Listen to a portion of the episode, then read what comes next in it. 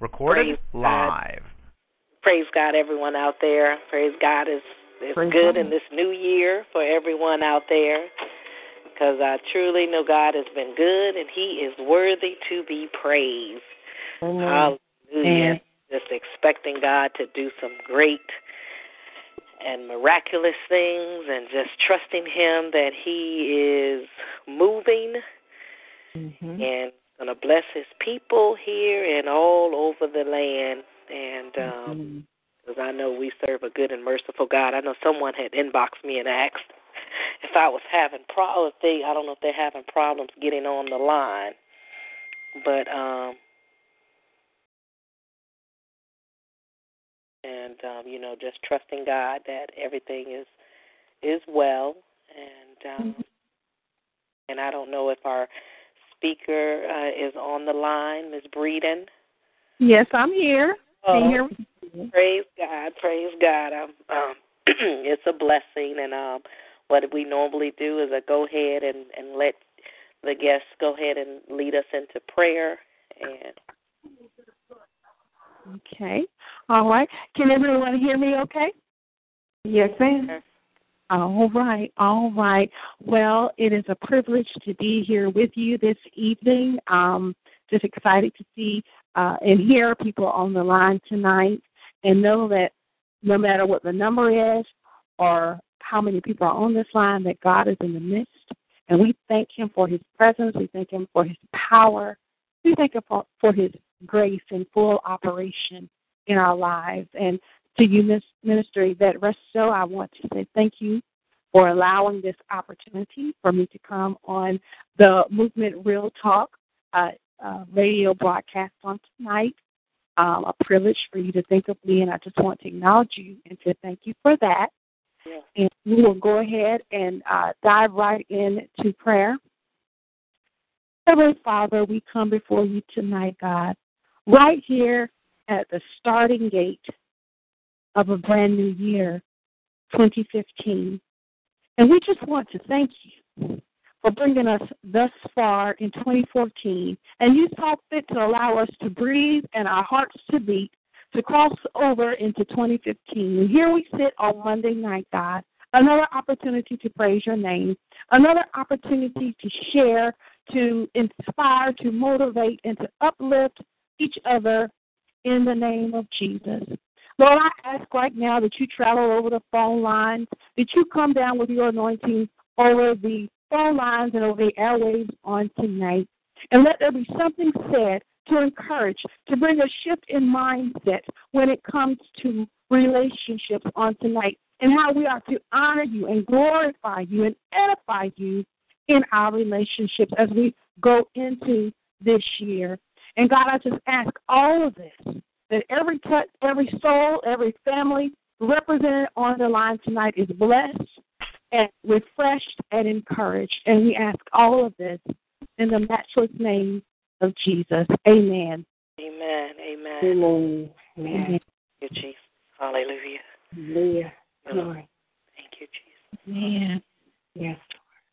All right. Well, I really don't have, I'm not quite sure of your format and how you normally flow, but um, you, do you want me to continue to go forward and begin to talk, or do you, um, how how do you want me to do? I'm not quite sure. Yes, what we usually do is go ahead once we have the prayer, we go ahead and and um, let the speaker go ahead and speak. And if you want open um, forum, then um, you can have them, you know, come in um, after you either completed or doing, so you can open up to the audience the way that you that the Spirit led, leads you to. Okay. All right. Well, like I said um, before, my name is Tanika Breeden, and I am the author of Get Out of That Dead End Relationship Now, a Christian woman's guide on how to get real, healed, and move on. And it is my personal testimony of the process that God took me through so that I got real with myself and I healed and I moved on from a dead end toxic relationship that almost derailed my destiny. And I don't know the relationship status of the ladies that are on the line tonight, or maybe some gentlemen on the line. I do not know.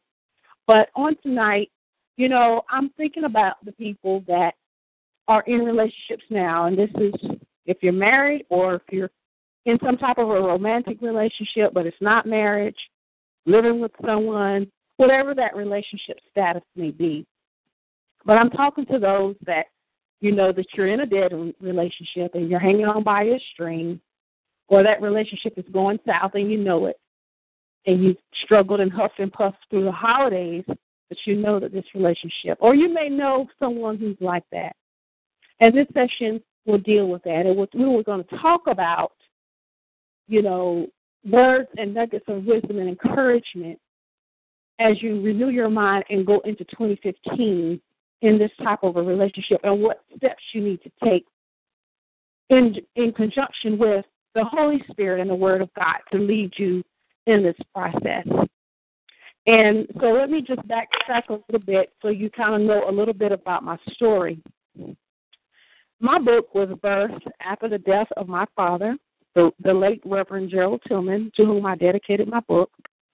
And at the time of his sudden death, I was at my wits' end in my dead end relationship. And his death was the final straw that caused me to open my eyes and wake up to the fact that life is just too short, that I have a destiny and purpose in God, and that I absolutely could not afford to waste time going around in circles in a dead end relationship. Even when it hurt, with the help of God, I had to move on. And before I go any further, let me just make this clear. The dead end relationship that caused me to write the book, it was not my marriage. This was a relationship that I got myself entangled in after I was divorced. I made a big mistake. First of all, I was married for 10 years, and then um, I was in an unequally yoked marriage, um, and I married when I was young, and I was immature emotionally, and I was spiritually immature. I was married when I was, I think I was 21 or 22 years old at that time, and that marriage lasted 10 years, and out of that union came two kids, two um, boys.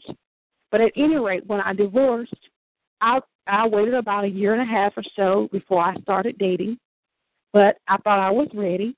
And at that point, that's when I got myself caught up in a end relationship. And so I want you to know that for those of you who may or may, may not, I don't know your status, but if you're thinking about filing for divorce, please be advised that I'm not an advocate of that, because I know that it grieves the heart of God, but I'm also, I am also not an advocate of a sickly, failing, jacked up, miserable, spiritually and emotionally abusive, infidelity, adultery type marriage either. I believe that grieves God just as bad as divorce. And I just just so you know, um, I saw also just to put this out here, there was an article on the Huffington Post published yesterday that called January Divorce Month. January is known in legal circles as Divorce Month. This is when everybody goes to the holidays and they get to the end of the year and they want to keep things intact just to maintain that image of the happy family with for the sake of the children just to make it through the holidays. And then come soon as January rolls around, about the middle week of January every year, there's a glut of people calling the lawyers to start filing for divorce. Hmm. And so this is what people do. That's a crime shame, but January is known as divorce month. And legal attorneys, people who specialize, they spend those last few weeks in December getting ready for divorce month in January. That's a hmm. crime shame. But that's the society that we live in. And I'm saying this all this to say this. If you are on this line on tonight, if you know somebody that's going through this, let me just tell you, divorce is not a walk in the park. It's not easy breezy, and it does grieve the heart of God. But like I said, for me, I think the opposite of jacked up, sorry, miserable, messy marriage is just as bad, and it's just as grievous to the Holy Spirit. So let me get back to my story so that you kind of get the context. So the dead end relationship that I wrote that book from, it was after I was already divorced and I wasn't healed from it. I hadn't gotten myself together and I was still in the same mentality. You know, I wasn't ready. And so that's how I attracted another bad relationship. And just bear this in mind.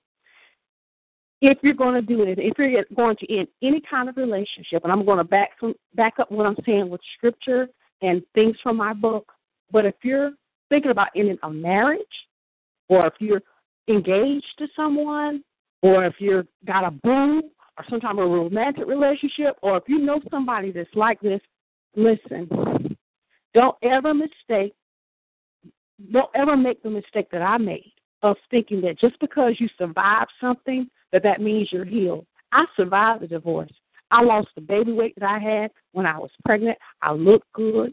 I was in the same size clothes. I had all my energy. I looked cute. I got my own house. My children were fine. I thought I was healed. You couldn't tell me anything.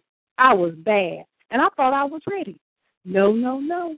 Don't ever think that just because you survived a divorce, you survived a relationship breakup, do not make mistake that for healing. And that's what I did. And I and so just because you survived, you have not moved, you hadn't even dug, dug deep beyond the surface of who you are past going out of survival mode. I kicked into survival mode, I made it through, and I made the mistake of thinking I was healed, and I messed around and attracted another broken person. This broken person that I attracted happened to be a man of God. So the second biggest mistake I did, number, the first mistake was number one, I mistake because I survived a divorce and I was looking cute that I thought I was healed. The second mistake I made was that I assumed that just because he he was a man of God, I made it an issue of faith instead of using common sense and the wisdom that the good Lord gave me to see that he was not the one. I mistake his spiritual gifting for spiritual fruit. There is a huge difference. You can preach the paint off the wall. You can hoop. You can holler. You can play the piano and the organ. You can lay hands on the sick and they will recover. But if you don't have the fruit, the character of God, peace, love, hope, self control, those are fruit of the Spirit. You need that in marriage, in a marriage relationship, in a romantic relationship. You're not going to care if that man can preach. You're not going to care if he can sing and hoop. You're going to care if he can be faithful to you. You're going to care that you have peace in your home. You're going to care that he has faith and loves you with the love of Christ. You want spiritual fruit, not a gift. And see, because I was immature and I was, you know, immature emotionally, immature spiritually, and I wanted to be married so bad again, I mistake the fact that he was a man of the cloth for the fruit and that he had the character to back up those gifts and he did not. So those are the two mistakes. Those are two big mistakes I made. And then again, I was broken. I wanted to be married again, and I, I made those decisions on gifts and fruit, and I glossed over all the red flags. And see, God tells you. He gives you red flags. He gives you those checks in your spirit. You get all those prompts. You get all those little coincidences. You get all those little feelings in your tummy that something's not quite right, that something doesn't jive. And see, we gloss over that stuff. We bulldoze right on past it. And that's the Holy Spirit trying to help us. But we want what we want, what we want. And that's what I did. And so that, that's just the basic of my story. And then from there, I wrote my book based on the lessons and the nuggets that I've learned. And so, just to circle back here, you know, as I was preparing for another call that I did a few months ago, right after Thanksgiving, it dawned on me that I ended my dead end relationship right around that same time period, right after Thanksgiving, but right before Christmas. Hmm. And I realized, you know, at, the, at that time I had been five years into this end relationship, and I realized I could not go just like the people in the divorce statistics. Even though we weren't married, you know, we were quote engaged, but it never would materialize. I realized that I could not go another year in the same old mess, going around the same old stupid circles, and I couldn't see myself doing it. And so the thought of staying in it was just absolutely unbearable. And as I talk about this, and if you're at that point now where you've gotten through the, the holidays and you've been fronting, or you know someone who has, this is a, this this is what I learned during this time that actually gave me the grace and the peace and the courage to go ahead and cut that thing off so that I could get moving in my purpose in God. I'm going to pause for a moment. Is everyone here still hearing me because it's so quiet? Yes, ma'am. okay. Anybody got any questions or comments or any initial thoughts about what I'm saying before I keep moving? Because when you're talking, I can't hear nothing. Does anybody else have anything that they want to add or comment on? Okay. So I'm going to keep moving. All right. All right. So, and again, I'm going to hit a few key points, and I, I'm not going to keep keep you long. But when you when you know you're in a dead end relationship and the relationship is bad, it's going south, trust that feeling on the inside. This is a, a key nugget right here. If anyone's taking notes, this is something that I would write down. Trust that feeling on the inside when you know that something is off. Some call it intuition. Again, I call it the Holy Spirit. Don't try to suppress it, rationalize it, deny it, shake it off. Don't try to fake it until you make it. Don't ignore it. It will pop up again and it will not go away. And you will always carry that underlying anxiety with you. And it's not worth your peace. And you know, this could be applied to anything in your life, not just dating relationships. If you know something's off and you got that feeling in your spirit, and it's not some wild emotion, you know that something's not right. You trust that spirit in business, in dating relationships, in any type of situation. And in my particular case, you know, I had already done quite a bit of soul searching, struggling, and surrendering. And so I had already kind of gotten to a point where I knew that I was ready to end it, but I just didn't know how. And I didn't know, just didn't have that initial courage. But there was the proverbial straw that broke the camel's back. And this was was this was when, when I received a very loving and truthful phone call from my sister in which in that particular day and there's a series of events that led up to the phone call but at any rate she shared with me from her heart and confirmed with me everything that i was already thinking and feeling at that time. And it was like right at that moment of her call her call was so on time and it's like god was just confirming one more time but when my sister called me. It was the confirmation the kick the jump start that i needed to go ahead and end this relationship and at this point, and again, I said it was right after Thanksgiving, but right before Christmas. I didn't care that it was the week after Thanksgiving. I didn't care what people would think right after Christmas. All I wanted at this point was peace to finally be rid of the anxiety, the questions, the struggles, all this stuff. And when, you know, the key point here is when you receive confirmation from God on something, this is regarding a dating relationship, some type of decision you need to make, when you get that final confirmation, where you know that you know that you know God has told you something, do not waste time. Do not waste time. You do not need an angelic visitation. You don't need three wise men and a star. You don't need trumpet blast, and you don't need some type of prophetic visitation. You already know everything that you need to know. Don't you don't need all that extra. You once you get that confirmation from God, and for me that final confirmation was that phone call from my sister. I'm like, that's it. The devil is a lie. I'm busting this thing up right now. And when you you apply that, don't waste time when God has already told you. You don't need a prophetic word when you already know. So that's a key time. It's time for you to execute and do what you know you need to do.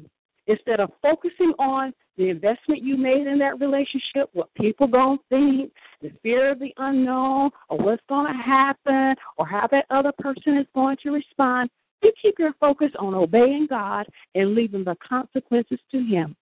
You obey God. You obey that confirmation that you have received, and you leave the consequences to God. And as long you leave the outcome to, to God, and as long as you are obedient, He will come through for you.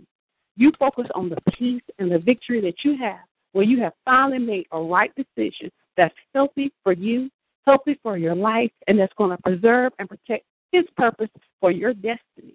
That's all you need to focus on. And, you know, one of my standing scriptures is Isaiah 26, verse 3. You will keep him in perfect peace whose mind is stayed on you. We are not promised peace unless our mind is stayed on Him. We, we have to not on our job, not on our finances, not on how our children are acting, not on church work and ministry work and this, this, that, and the other. The only time we're promised peace is when our mind is stayed on Him. And so you hang your hat on Isaiah 26 3. And also so Colossians 3 2. And set your minds and keep it set. And that's a biggie. It's hard to set our minds and keep it set because our minds want to run here and yonder and all over carnation and pillar to post. But it says in Colossians 3 2, you set your mind and you keep it set on things above. And that those scriptures are ones that I use in my personal edification. And you know, once I ended this dead end relationship, there was a profound sense of freedom and peace that I did not have before because I was always weighed down and emotionally entangled, all caught up in wondering, you know, about this relationship all the time. Another key in this whole dead end relationship, and let me keep an eye on my time, is once you've surrendered a situation or relationship to God, what you wanted to happen, the fantasy or the dream or the potential that you saw in this person and what you envisioned that relationship to be, once you surrender that and give that up, you will be finally mentally, emotionally, and spiritually free and open for what God really has to you. And so and once you exit a dead end situation, and again, this can be applied to not just, you know, a romantic situation or a marriage or anything like that. It can be applied to anything. But be prepared and be ready to shake the dust off spiritually and emotionally, all the residue of that relationship off of your life. You got to be free and clean from the effects of a dead end situation before you can rightly walk into your purpose. And, you know, if you choose, if you're in a situation or if you know someone who is, you're getting ready to end a dead end situation or you're getting ready to get yourself out of a toxic situation, do everything you can to work with God to receive clarity, focus, and healing from that relationship and from that situation. Don't go carrying any mess from it going forward in the rest of 2015.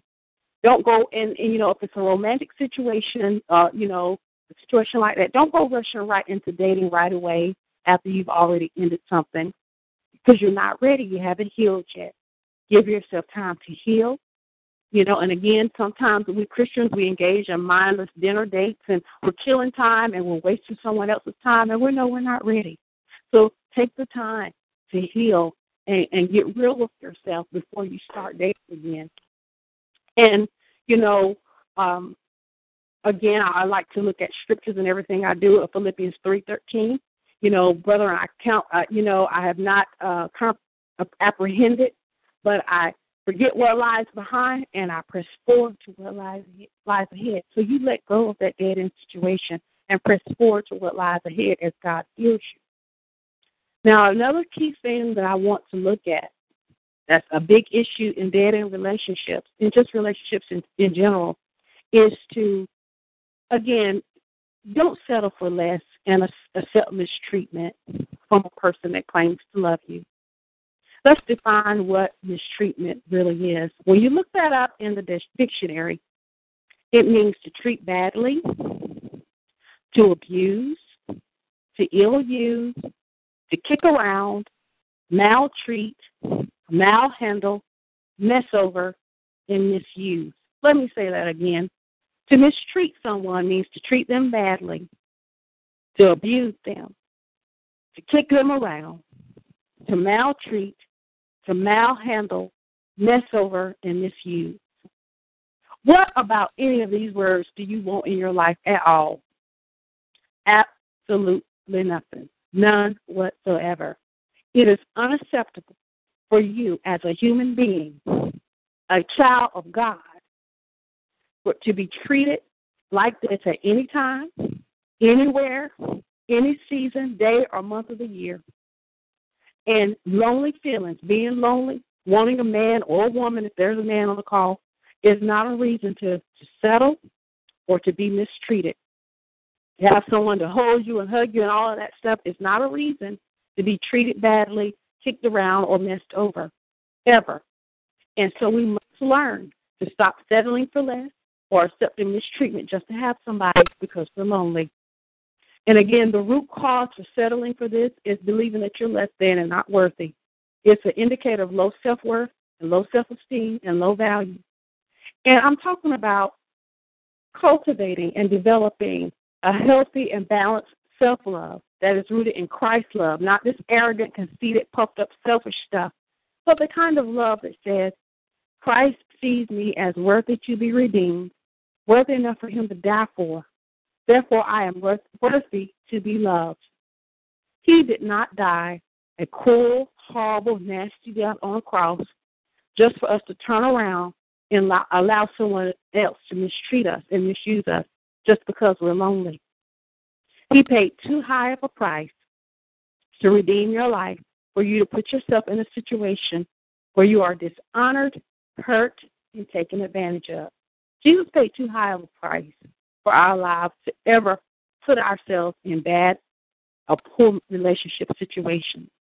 A key nugget is always, always remember it's not about how someone makes you feel, it's about how they actually treat you. A person can, with a bunch of sweet words, make you feel on top of the world. You have butterflies and tingles in your stomach, be on cloud nine, full of fantasies, you know, with all the potential and promise. But the litmus test, when the rubber hits the road, the litmus test of how much they really, really value you is in how well they actually treat you as a human being and as a child of God. Do they care for you and respect you for the person that you are?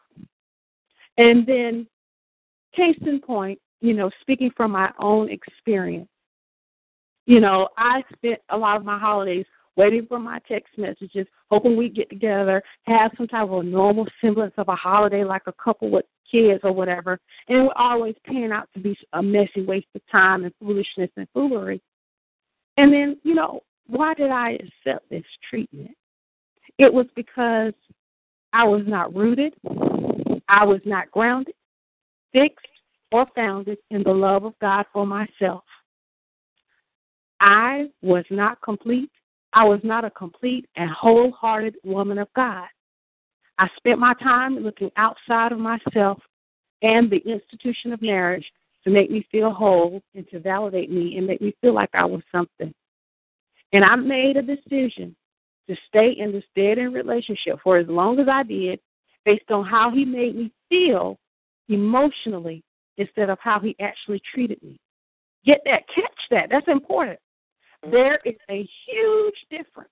Here's a huge difference in how you're being made to feel by someone's sweet words and the corresponding action or lack thereof of how they actually treat you. Mm-hmm. Don't twist it, folks. Don't mistake the two. When a person's words and actions do not jive, you believe the actions, not the words. You believe the actions, not how they make you feel. Don't mistake how they make you feel emotionally with goosebumps and funny feelings and little happy notions and fantasies. And and the way they treat you is a whole different matter. And I made that mistake. All right? And so that that was a that's a biggie. And I want to make sure that you understand the difference between how you're being made to feel versus how you're actually being treated in the relationship. And sometimes, you know, and we're all guilty of this. Uh, I know I have. But when we're just fresh out of a relationship, we allow those past exes to come circling back into our lives. And the reality is, they're called ex for a reason. They did exit your life for a reason. Chances are the same issues that caused the breakup to start with are still in place and they don't instantly magically disappear just because it's the beginning of the new year or it's the holiday season, you know, and baby Jesus and mistletoe and the temptation singing silent night and all that. People don't change the core of who they are. They are what they are. And so we have to be careful with these exes and letting them kind of slide back in, you know, and we have to, you know, remember the reason why that breakup started. And one thing that I say, and I always say, an old ex boyfriend, ex husband, ex significant other, ex ex ex ex fiance, all these exes, ex babies, daddies, whatever. If they treated you poorly, they should not get a free pass or get granted amnesty and access to your life uh, as if nothing happened just because they look good, just because they smell good, just because they say all the right words and you get a few tingly feelings. The standards necessary, hear me well, The standards necessary to have a healthy and wholesome relationship with you should be in full force all year long, all the time, and they should not be suspended or suspended for any X for any reason. You have to know that you know that this person has truly changed. But chances are, unless there's a supernatural move of God and the grace of God, they have not. And you have to keep your standards in place and make sure you do. And you have to have the strength to do that, to, to not fall back into those type of situations, especially going into the new year, especially if you've just broken up in a relationship. You know, and if you're hearing something for someone else, remember this because this is a biggie. And, you know, like I've always said, we, you as women, or if there's a man in the line, you are responsible for your own emotional and spiritual health and well being, which means you must take the time to know who you are and know and love you first before someone else can know you and love you. If you don't love you, you can't expect someone else to love you. And you should never expect someone to do more for you or love you more than you're able, than you do for yourself. And that takes you first of all knowing the love of God for you first and knowing who you are and the wonderful person that God has created you to be. And if you don't love you first and receive the love of God and be rooted in his love for yourself, you will always be, be subject to being mistreated and mishandled and abused every time. Without this, you will always be functioning at an emotional and spiritual deficit, will make, which will make you vulnerable for, to foolery and mistreatment and attracting, attracting other broken type people who will do that to you. And I always, one of my scriptures that I hang my hat on is Colossians 3.10. You are complete in Him. You are complete in Christ, a complete whole person in Him. And we must receive and walk in this completeness and wholeness to attract another complete, healthy, and whole relationship. And also Ephesians 1 6 tells us that we are accepted in the beloved. You have to stand there and root yourself in these scriptures so that you know that you know that you are loved and that you are whole and complete in Christ. Amen. All right. Amen. Amen. Amen. Anybody have any questions? Because I've been talking for a long time and I know I've said a lot. So anybody out there, don't let me just keep talking forever. Okay, I uh, wanted to that last part that you were know, and it was some more pri- previous to that as well, but that last part when you were talking about you are complete and whole in God. And a lot of times in relationship or or um or even, you know, in ministry, um, we feel that I know when I first I was married twenty twenty years and in a dead end relationship, but because of the children and different things like that, I stayed in that relationship. And it and it was because I always said I wanted to be married, I wanted to have children and you know, I just wanted to be that perfect family that we you know, you've seen on TV or you know, so a lot of times you have a tendency to um to live in the fantasy instead of reality and um that was one thing that I wanted to make note of, you know, that I was in a, a relationship like that as well. And then when the latter part when you were talking about being made whole, but being made whole in God, and some people feel that in order to have a, a marriage or or to be whole that they need to have that other the, the other mate. But it's just like you said, you have to have two whole people. Mhm. Amen to come together because if you half whole and he that person is half whole and then you trying to make a whole together a lot of times you have some which we all going to have some flaws and some things that we have to work through anyway. But it just make it more difficult because you have to make Christ the center and Christ the relationship and that's any relationship. And you know anybody else you feel free. Mm-hmm. We silent again. Now last week we were silent. We was kind of we maybe some was going through the weather, and um, you know you don't have to say your name or anything. If you have anything you want to interject, feel free. Um, we have we have opened up the lines for that. or anything. Um, yeah, I just want to say that was really good teaching on um relationships, marriage, and uh boyfriend, girlfriend, or that's my man, that's my woman. I mean, it's really good to um know and to also believe um that you don't have to just you know put up with anything and um Mm-hmm. and um and and just say okay i'm going to lower my standards because i just want a person no a lot of people are in a relationship then when they get out of a relationship they they they jump into another one just like that because they just can't be by themselves but they they haven't worked on themselves. They taking their stuff with them to that next relationship or that next marriage or whatever it is. So it, it takes time too. So you just don't want to just to accept anything or just anybody just because i just want to have somebody. I just want to get married before i turn 25 or I think I'll be an old maid or whatever. But you really do have to know that God is your is your lover. God is your your everything until He brings that person into your life that's gonna be your soulmate. Amen. But you have to be taught that too, because you know we all were in the world at one time. But you really do have to be taught that, and it and oh, mm-hmm. I Amen.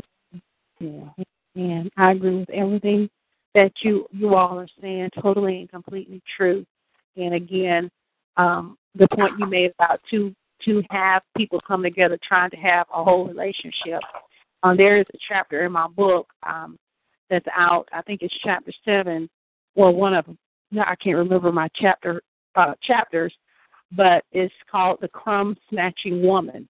Mm. And it, I have a visual of, you know, you're just trying to live off crumbs in a relationship because you're a broken person. So what it looks like, really, I do a visual in my book where I talk about two half cake, uh, you know, a half of a crummy cake and then the other half of a crummy cake, and they're trying to come together to make a whole cake, but they can't come mm-hmm. together because they're crummy.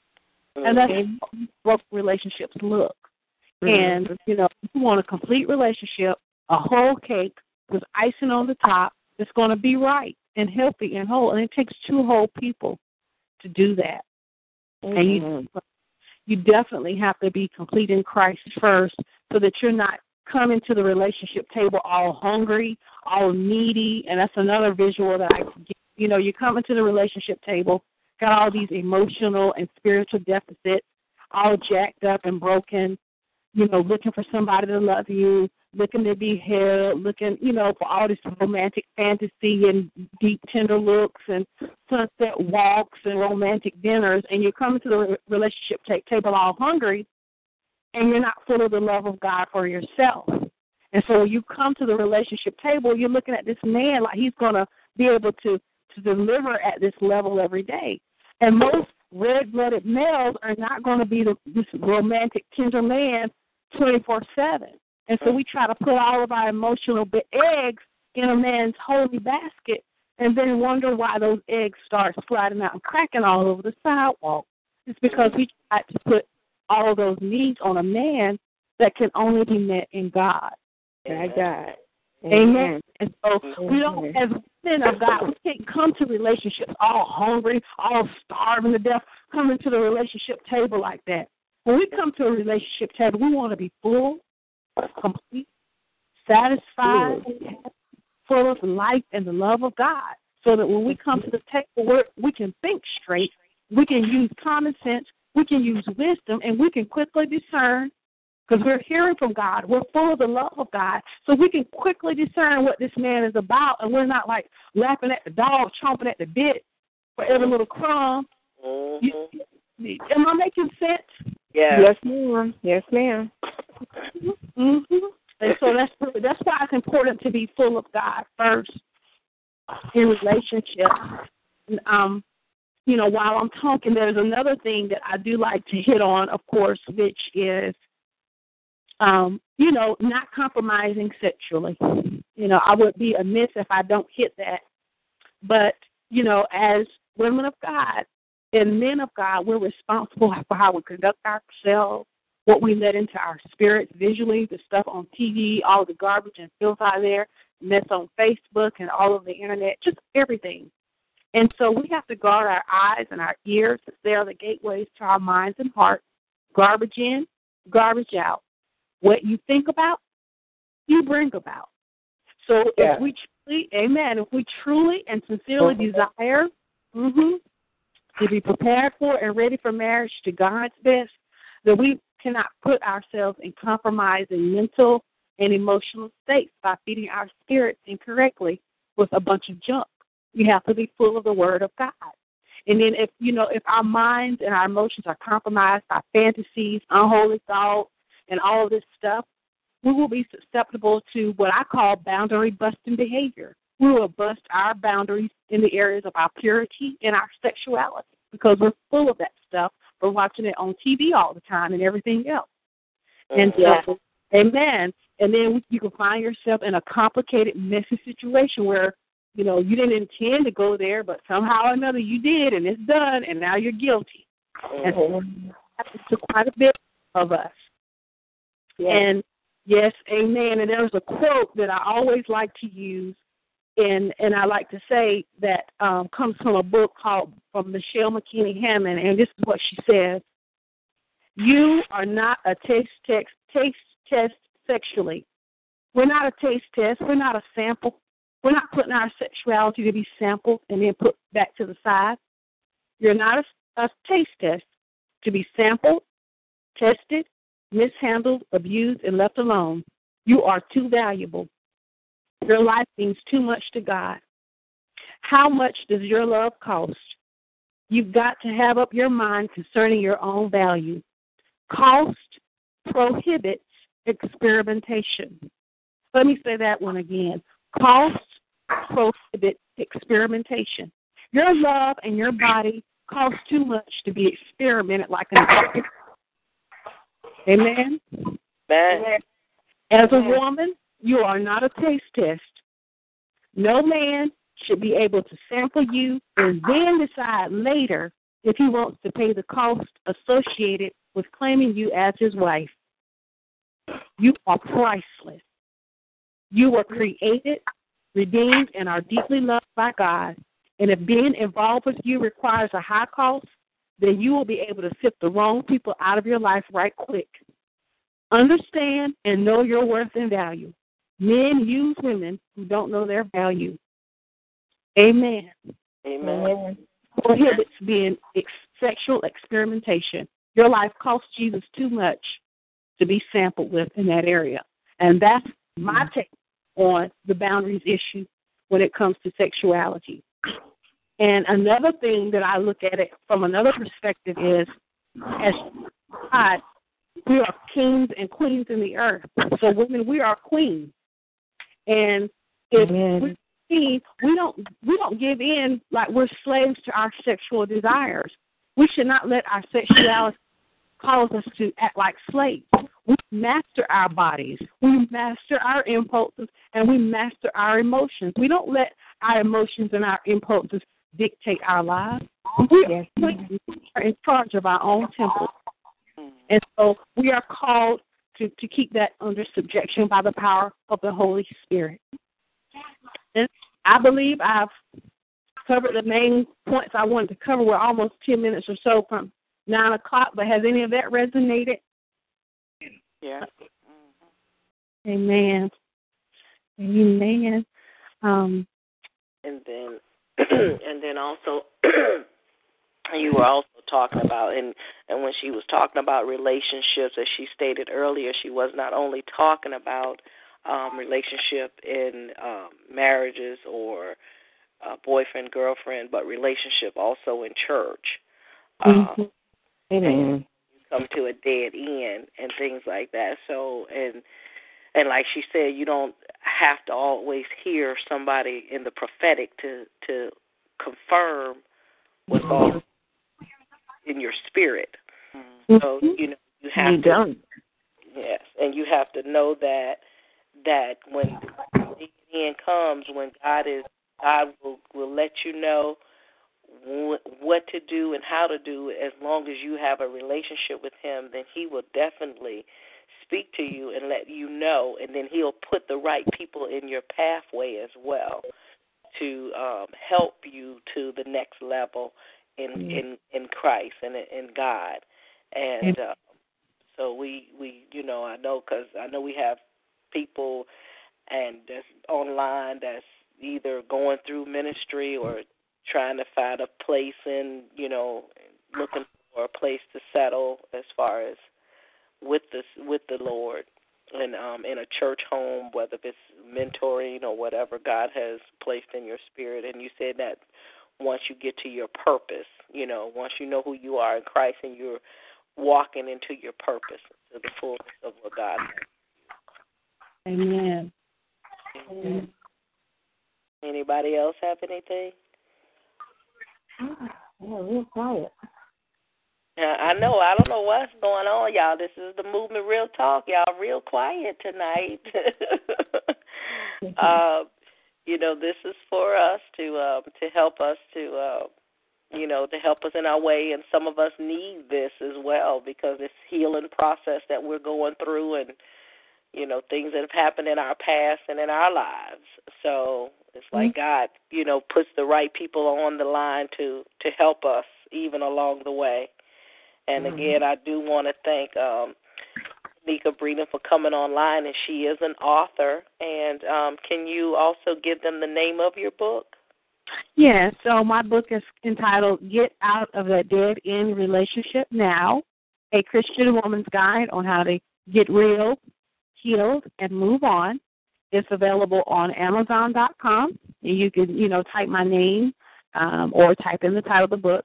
And also, you can order it directly from me through my own website at www.tonikabreeden.com. And of course, you can find me on Facebook. You can I use use the hashtag Get Real Be Healed, and so you can Google that and or go on Facebook and search that, and you can follow me on my Facebook page or inbox me or, or whatever, and you can stay um, in touch with me. And I'm also on Twitter at you know Get Real Be Healed and Instagram you'll find it and follow me and learn about the book. And I'm always putting up inspirational videos. I have a blog, so I'm always tweeting and talking and discussing things with regards to relationships. So if you're interested, you know, in the book, it is available through Amazon and on my website. So would love, you know, if you get your hands on it or put it in the hands of someone who you know needs it. And uh, just to be a blessing. And, you know, my whole goal is the whole point of me writing the book was I don't want another woman to ever, ever, ever, ever waste time waiting on a man to marry her in a dead end relationship like the way I did. And I kept waiting on him. I was living off crumbs. I was broken. I was trying to fix him and help him and heal him. And I have a whole chapter on that in my book. That title is called um, You Are Not Florence Nightingale.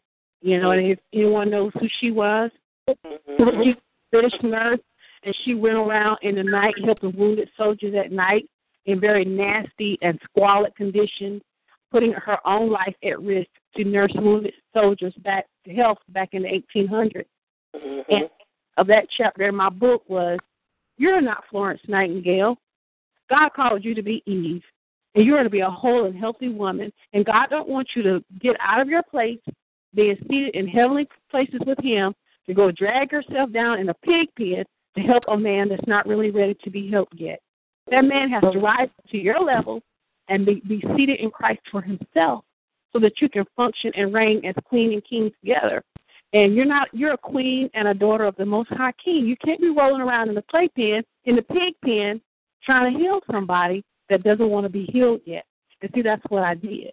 You know, I spent a lot of time seeing him, pleading the blood of Jesus over his life, calling those things that be not as though they were, and he was getting better, but at my expense. And then at the end of the day, you know, I learned, you know, of course, he's not being faithful and all this kind of stuff. And I'm like, you know, as I went in hindsight and in retrospect, I realized I spent more time praying over this man than my own life, my own purpose, my own children.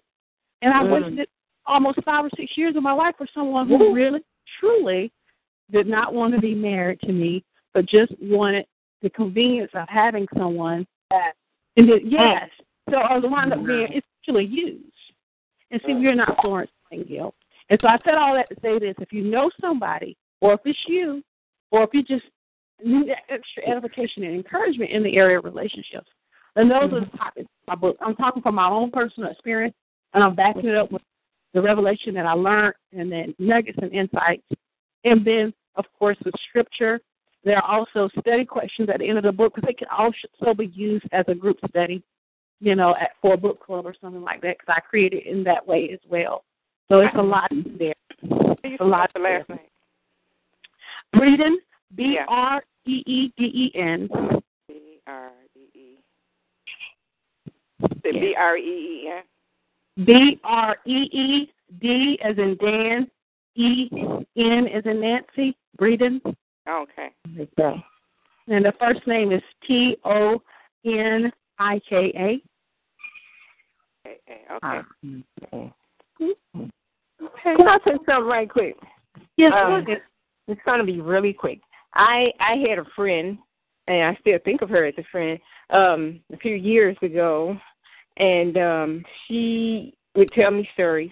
She was running after this man um, for years. This man, even after all these years, I don't know how many years I've been knowing her for five, six, seven, eight, nine years now, and um, while she was running after him and dating him and buying him stuff and um giving him money and he got married to someone else um mm-hmm. divorced that woman she was still there for him um came overseas and he was they she followed him overseas mm-hmm. and um he he found a woman over there overseas and um when he got sick she went to visit him. The other woman was there, but she was still there the whole time. She's still buying him stuff and doing everything for this man. And when he left, and she was in church every Sunday, every women's conference, every every whatever, whatever was going on. She knew the word. Oh my God! And wow, up in the guest house with this man on his way out PCS into another place, and and this man did not care about her. Mm-hmm. All this, I mean, she would tell me all this stuff, and I would see her. We walking across the street. She called him. He act like he did not even see her. I said, "Well, he didn't even he didn't even acknowledge you." But anyway, he asked me um uh um just before we left from overseas, what did I think about her? I said, "What do you mean?" She said, "Be honest with me. What do, what do you think about me and my situation?" So told me to be real, and I told her what I thought, and mm-hmm. uh, she no longer talks to me anymore. she quit calling me, but I was telling her this for her own good. This man did not care about her. He did not mm-hmm. want her. He wanted what she had, all her money, whatever she gave him. She bought him clothes. She bought him suits and shoes, everything. She was there, and and she was giving up her body. Mm-hmm. mm-hmm. But she yeah. quit talking to me. I saw her one day at a store, and I said, um, I'm calling name Joe. I said, Joe, um, how you doing? I said, um, I guess you proposed yourself to be mad at me because of what I said. I said, but you asked me to tell you what I thought, and I did. And she said, yeah. And I said, I guess you're probably thinking, who do I think I am? She said, yeah, I did think that too. I said, well, I just told you what I felt, and um, I'm not going to apologize for it. And like I said, she never called me. I have not heard from that woman in over five, six years. Hmm. Wow. But you know, that's class denial. And see, again, going back to to my testimony and my story, I had been in my dead end relationship maybe I would say about a year before my mom, maybe mm, maybe about two years, maybe about two years into it after we had supposedly gotten engaged, and my mom called me, very proudful, very humble, and really said, she said, Tonika, something is wrong. Something's just not right about this. you know, what, what kind of relationship is this? Mm-hmm. But I blinders on, and I was like your friend. I I could I, I knew things were off, but I just wanted to believe the best. I had so much pride. I did not want. I was embarrassed. I had already left my church home to follow behind him, and so yeah. I was. I was already church. This is in my book. I was church yeah. homeless for a little while and kind of going as a to another church, thinking mm-hmm. that you know going to ride off into the sunset together and be in ministry together. We were going to serve. Wow. know, I was going to get to turn to my neighbor to the, to the left and to the right and high five and look cute or whatever. I had all this in my head. And mm. I didn't want to hear the truth from my mom. And I know my mama loved me. Mm-hmm. Want to hear it. And so I dug my heels in even further and I kept pressing in, God, do a work in him. Bring us together. Let your will be done. I want to, you know, I can be his wife and we can, you heal him, God. And this whole big thing that I had, and it still didn't work. So I had to go, like what Joyce Meyer says. I know y'all, if any of y'all listen to her, but I had to go make one more trip around that mountain. As a matter of fact, I probably made a couple more trips before I found it got so bad till you know I finally did. And when my sister, by the time I made my few trips around the mountains and had been broken and humbled before God some more, and then when my daddy died, I didn't have any more capacity in me at all whatsoever to keep mm. hanging with this jacked up mess. So when he died, I just couldn't keep. I call it faking the funk. I couldn't keep mm-hmm. faking the funk anymore. I had to let that mess go. So I was already praying, already struggling and then a series of little events that had happened and coincidences. When I got my phone call from my sister, this time, you know, the phone call with my mom a few years back didn't work. But when mm-hmm. my sister called me out of the blue, she said, Tonika, I just want you to know that he don't love you. Please, please, Tonika. And when she said that this time, I didn't. This time I got it. I was mm-hmm because I had been through hell and I was tired and my daddy had died and I didn't have anything else left, left in me. And I asked God, God, I don't care how bad it hurts, please help me to see the truth.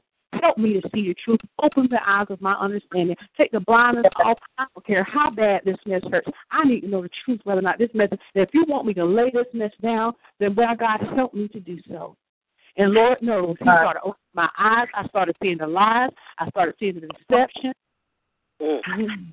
Sister called me. That was all. That was a. That was it, with a capital T and a period, and I cut that thing. So now for your friend, she wasn't ready, and so she mm. cut shut you off. I couldn't cut shut my mama off. I didn't shut her off, but what I did was I didn't like to talk about my relationship. I tried right. to right. about it. And I, and then when we have family get-togethers and stuff, I try to avoid it, and I always feel all weird and embarrassed, and you know, you get tired of living like that. Yeah. And I was getting tired of it. And then after that died, I just couldn't do it anymore. So, but th- those things are in my book there. That's yeah. good. Mm-hmm. Well, I just don't. I know y'all bringing it to an end, but I want to say um, greetings and love your testimony. Um, I've been married 27 years. Um, thank God. And okay. I think my husband said to me, we talk about this, that a man knows instantly most of the time. I'm not going to say all because I don't know all men, but most of the time men do know when they want to make you wife. And it does not take years and years and years and mm-hmm. to even verify that through the word of God. If you look when Jacob saw Rebecca he knew that he wanted Rebecca instantly. Now I might not I'm not in favor of just going to marry somebody right away. But mm-hmm.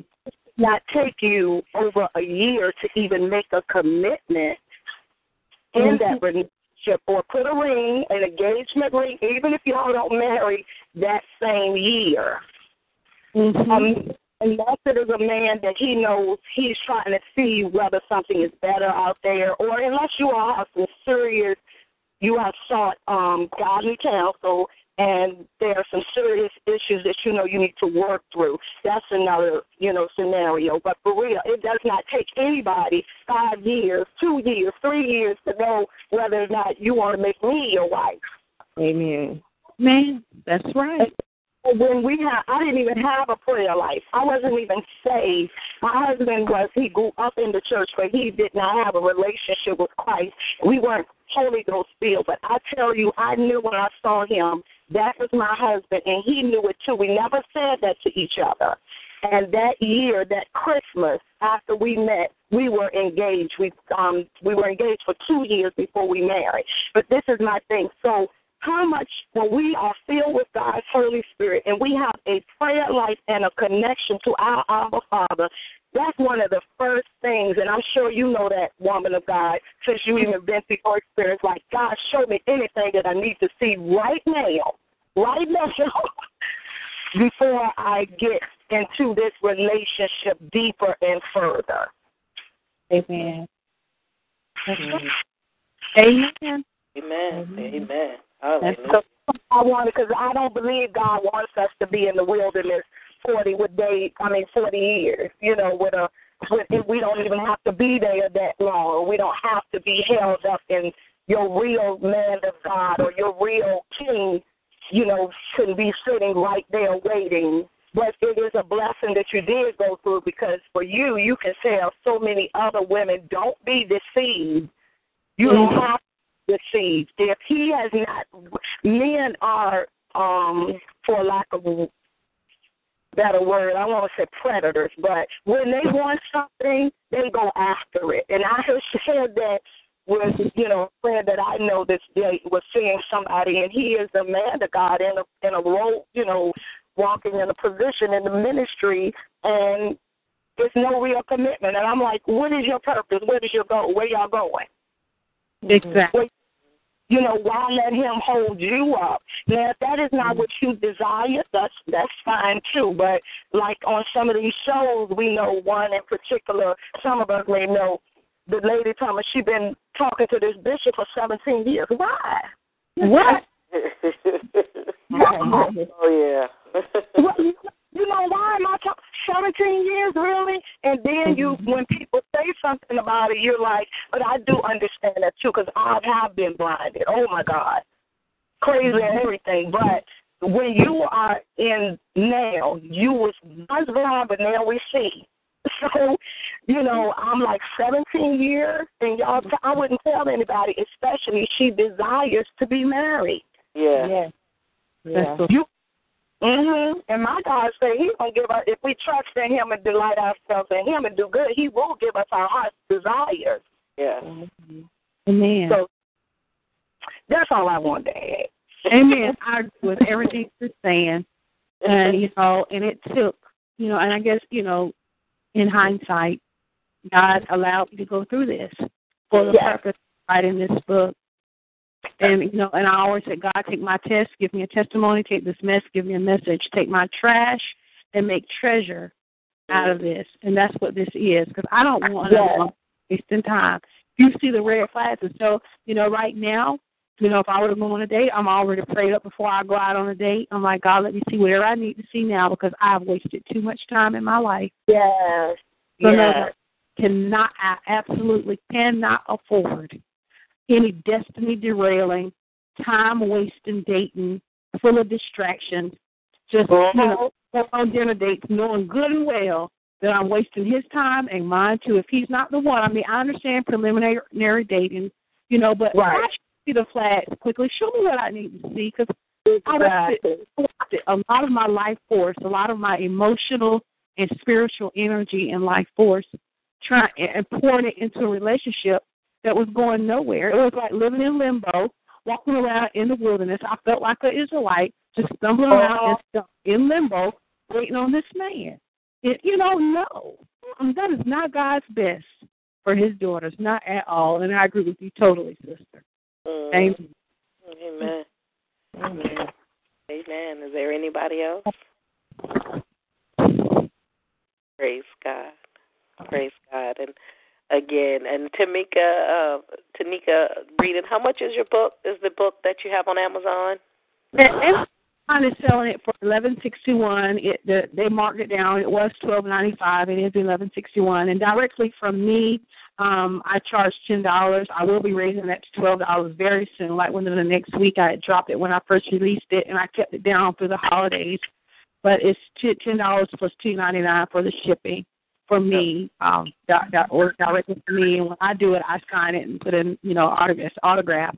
If it comes through Amazon, they're shipping it directly to you. So, you know, I don't, I'm not signing that or anything. But ones that I, orders that I take through my website, you know, it's autograph copy. So, Okay. Okay. So if everyone, if you got that, or um, she is on Facebook, and like you can also go back to this recording and and pick up any information that you may have missed.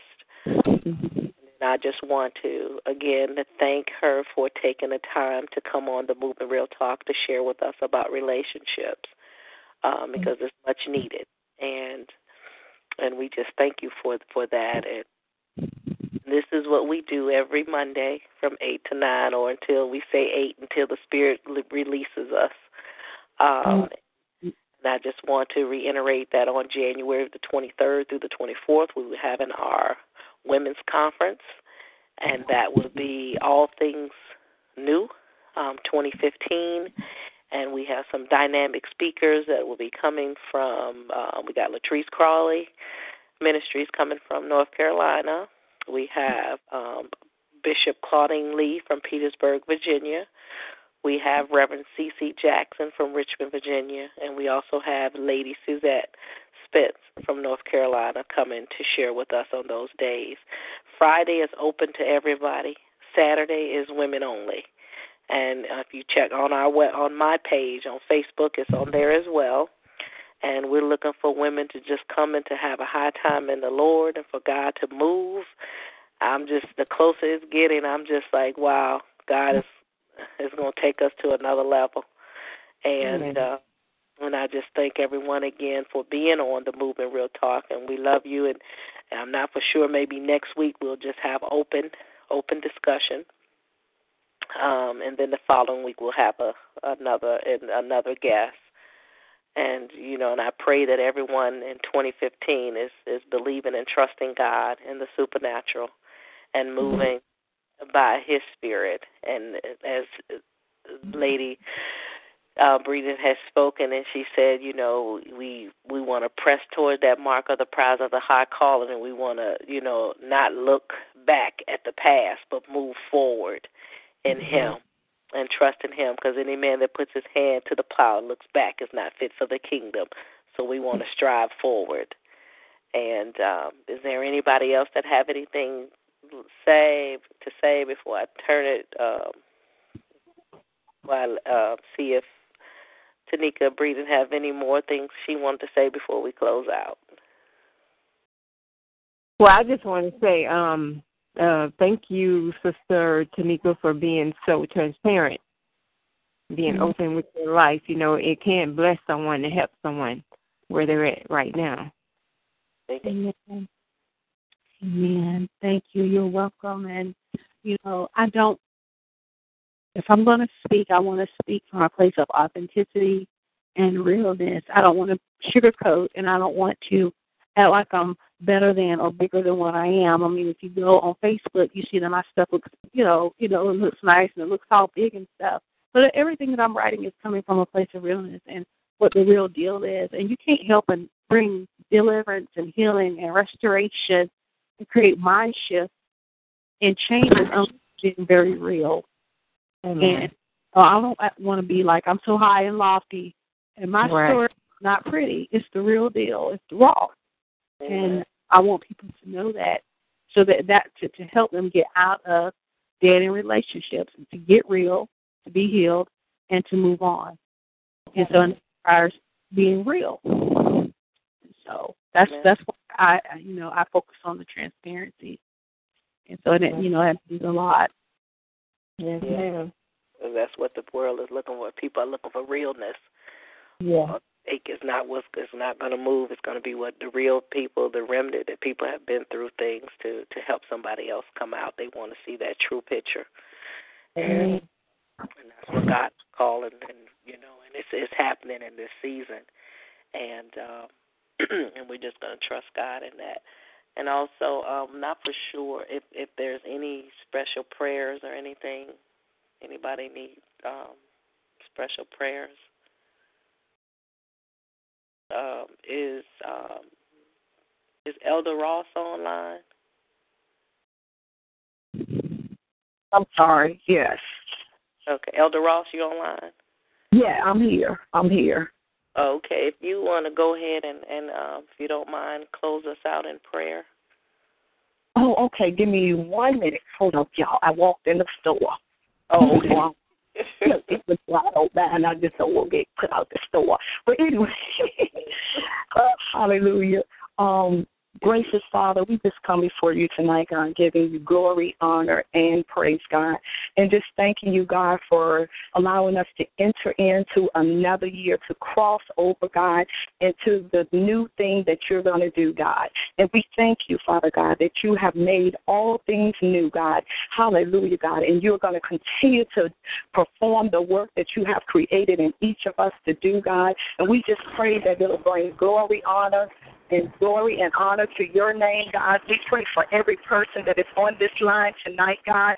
We pray, Holy Spirit, that you will continue, God, to to teach them all things, that you would teach them, teach us all, God, how to walk in your way, God, that you would give somebody strength that needs strength, God, that you would give somebody that they would encourage by this woman of God testimony, oh God. We pray right now, God, that as her testimony go forward, oh God, that it's going to take the, uh, the, the blinders off of people's eyes, God, that the shackles will be set free, God, that the burdens will be lifted, oh God, that there will be no deception, oh God, in the name of Jesus Christ, God. And we just plead the blood of Jesus over every person right now, God. And we thank you for the blood, oh God. And we thank you, Father God, hallelujah, that there is no condemnation to those that are in Christ Jesus, God. We thank you, Father God, that you gave us this test and a testimony, God, so that we can have compassion for others, oh God, in the name of Jesus Christ, God. We just thank you, God, that you have made us new creatures, God, and all, th- all things have passed away. All things have passed away, and all things have become new, God. We thank you that your word says in Revelation that you're going to do a new thing, God. Do a new thing in our relationships, God. Do a new thing in our lives, oh God, in the name of Jesus Christ. And God, we just thank you, and we thank you for this opportunity. We thank you, God, for evangelist, God, for even putting this together, God. We thank you for the increase, God. We thank you mm-hmm. right now, God, for increase in this year, oh God, because your word says it, oh God, that you're going to bless us. You'll bless the house of Israel. You'll bless the house of you will mm-hmm. bless our house, both great and small, God, that you will increase us more and more, God. We thank you for the increase financially, spiritually, naturally in our bodies, oh God, in the name of Jesus Christ. And we pray for those that are lost, those that are broken, God. God, be the lifter up of their heads, God. Use us as the salt of the earth, oh God. Use us to tell somebody about the good news, about the gospel, God. How you brought us over, how you brought us through, how you made us new, God. In the name of Jesus Christ, we pray. In Jesus' name, we pray. And we thank you, God, and we pray that every word that was spoken, God, that it will not be plucked up by the enemy, God, but that it will produce a harvest, God, in the lives of each of your hearers, God. In the name of Jesus, we pray. Amen. Amen. Thank you, Jesus. Amen. God, bless each and every one of you. Thank you for the opportunity to pray. Thank you, Jesus. Hallelujah. Thank you, Lord. Thank you, Jesus. Thank you, Jesus. Thank you. Thank you. Yes. Thank you, Jesus. Hallelujah, Lord. Thank oh, you. thank you, Jesus. We bless your name, God. Thank you, Jesus. You are worthy, God. Yeah. Hallelujah. Yeah. And wonderful and amazing, God. There's nobody good, God. Amen. Awesome than you, God. Nobody can compare to you, God. No situation is too hard for you, God. We thank you, God. We glorify you, God. We lift up our heads to you, God. Hallelujah. Thank you, Jesus. Thank you, Jesus. Lift your head, O ye and be lifted up, you everlasting God, the King of glory shall come in. Who is the King of glory? He is the Lord strong and mighty. He is the Lord mighty in battle. We thank you, God. Hallelujah. He is the Lord of Lords and the Omega, that you are the I am, I am. You are sovereign, God. Hallelujah. You are all sufficient and all knowing, God. There's nobody like you, God. Nobody greater, God. Hallelujah. Amen. We Hallelujah. Glory to your name, Lord Jesus. you, God. Jesus. Okay. The things that continue. Hallelujah. Jesus. Thank you, Jesus. You are wonderful. And Tonika, can I say something to you? Yes, Jesus.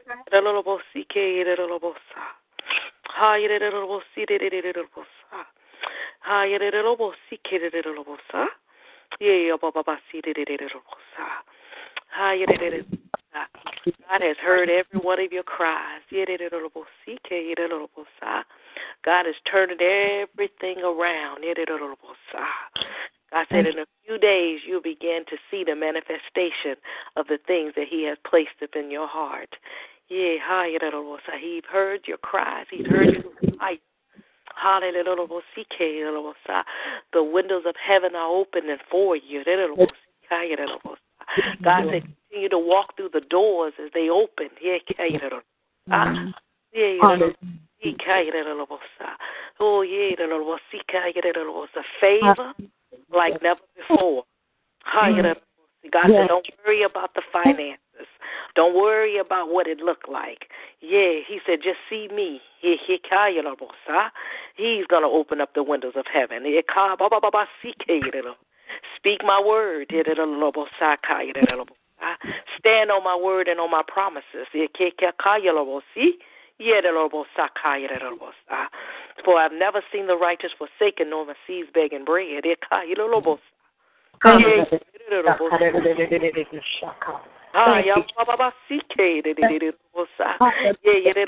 This is your season. Yes, This is your season. Yes, Thank yes, Lord. Yeah, yeah, the Lord Messiah, the Lord Messiah.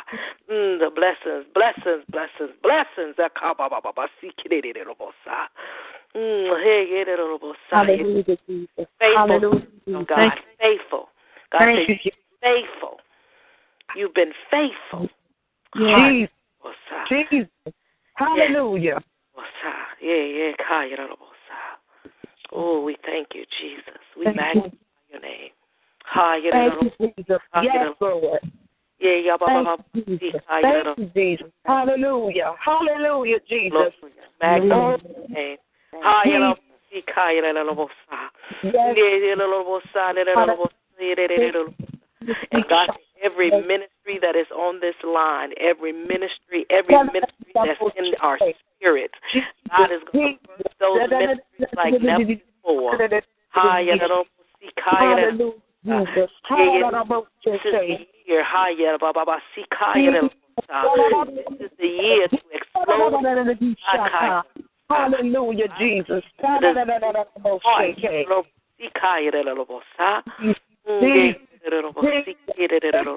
Hallelujah. Oh yeah, Thank you, Jesus. Thank you, Jesus. No more holding back. Jesus. Jesus. Yeah, hi, yeah, ba ba ba. Oh, Jesus. Hallelujah, Jesus. Hallelujah. Hallelujah, Jesus. Thank you, Father. Thank hallelujah. Thank you, Jesus. you, Jesus. Thank you, Jesus. Hallelujah, Jesus. Hallelujah. Hallelujah, Jesus. Hallelujah, Jesus. Hallelujah, Jesus. Oh, Jesus, Jesus, Jesus. Hallelujah, Jesus. Hallelujah. Hallelujah, Jesus. Hallelujah. Thank you, Jesus. Thank you, Lord. Hallelujah. Hallelujah, Jesus. Oh, glory, glory, glory. Hallelujah, Jesus. Jesus, Jesus, Jesus. Thank you, Jesus. Thank you, Lord. Thank you, Lord. Thank you, Lord. Thank you, Yes, Jesus, Jesus. Oh, thank you, Jesus, Oh, Jesus, Yeah, ba ba ba ba ba. See. Jesus, Jesus. Thank you, Jesus. Thank you, Lord. Thank Thank you, Jesus. Thank you, Lord. Thank you, Lord. Thank you. Hallelujah. Thank you, Jesus. Yes, Lord. Yes, Lord. Hallelujah. It's time for the harvest. Yeah, yeah, ba ba ba. ba. Yes, yes, Lord. Time for the harvest. Yeah. Jesus. Hallelujah. It's time. Yeah. No, Lord. Jesus. Jesus. Hallelujah, Jesus. Oh, yes, Thank Lord. Lord. Thank you, Lord. Hallelujah, Jesus. Thank you, Lord. Thank you, Lord. Jesus. Thank you, Jesus. Yes. Hallelujah, Jesus. Thank you. God. Thank you, Jesus. Thank you, Jesus. Thank you, Jesus. Thank you, Father.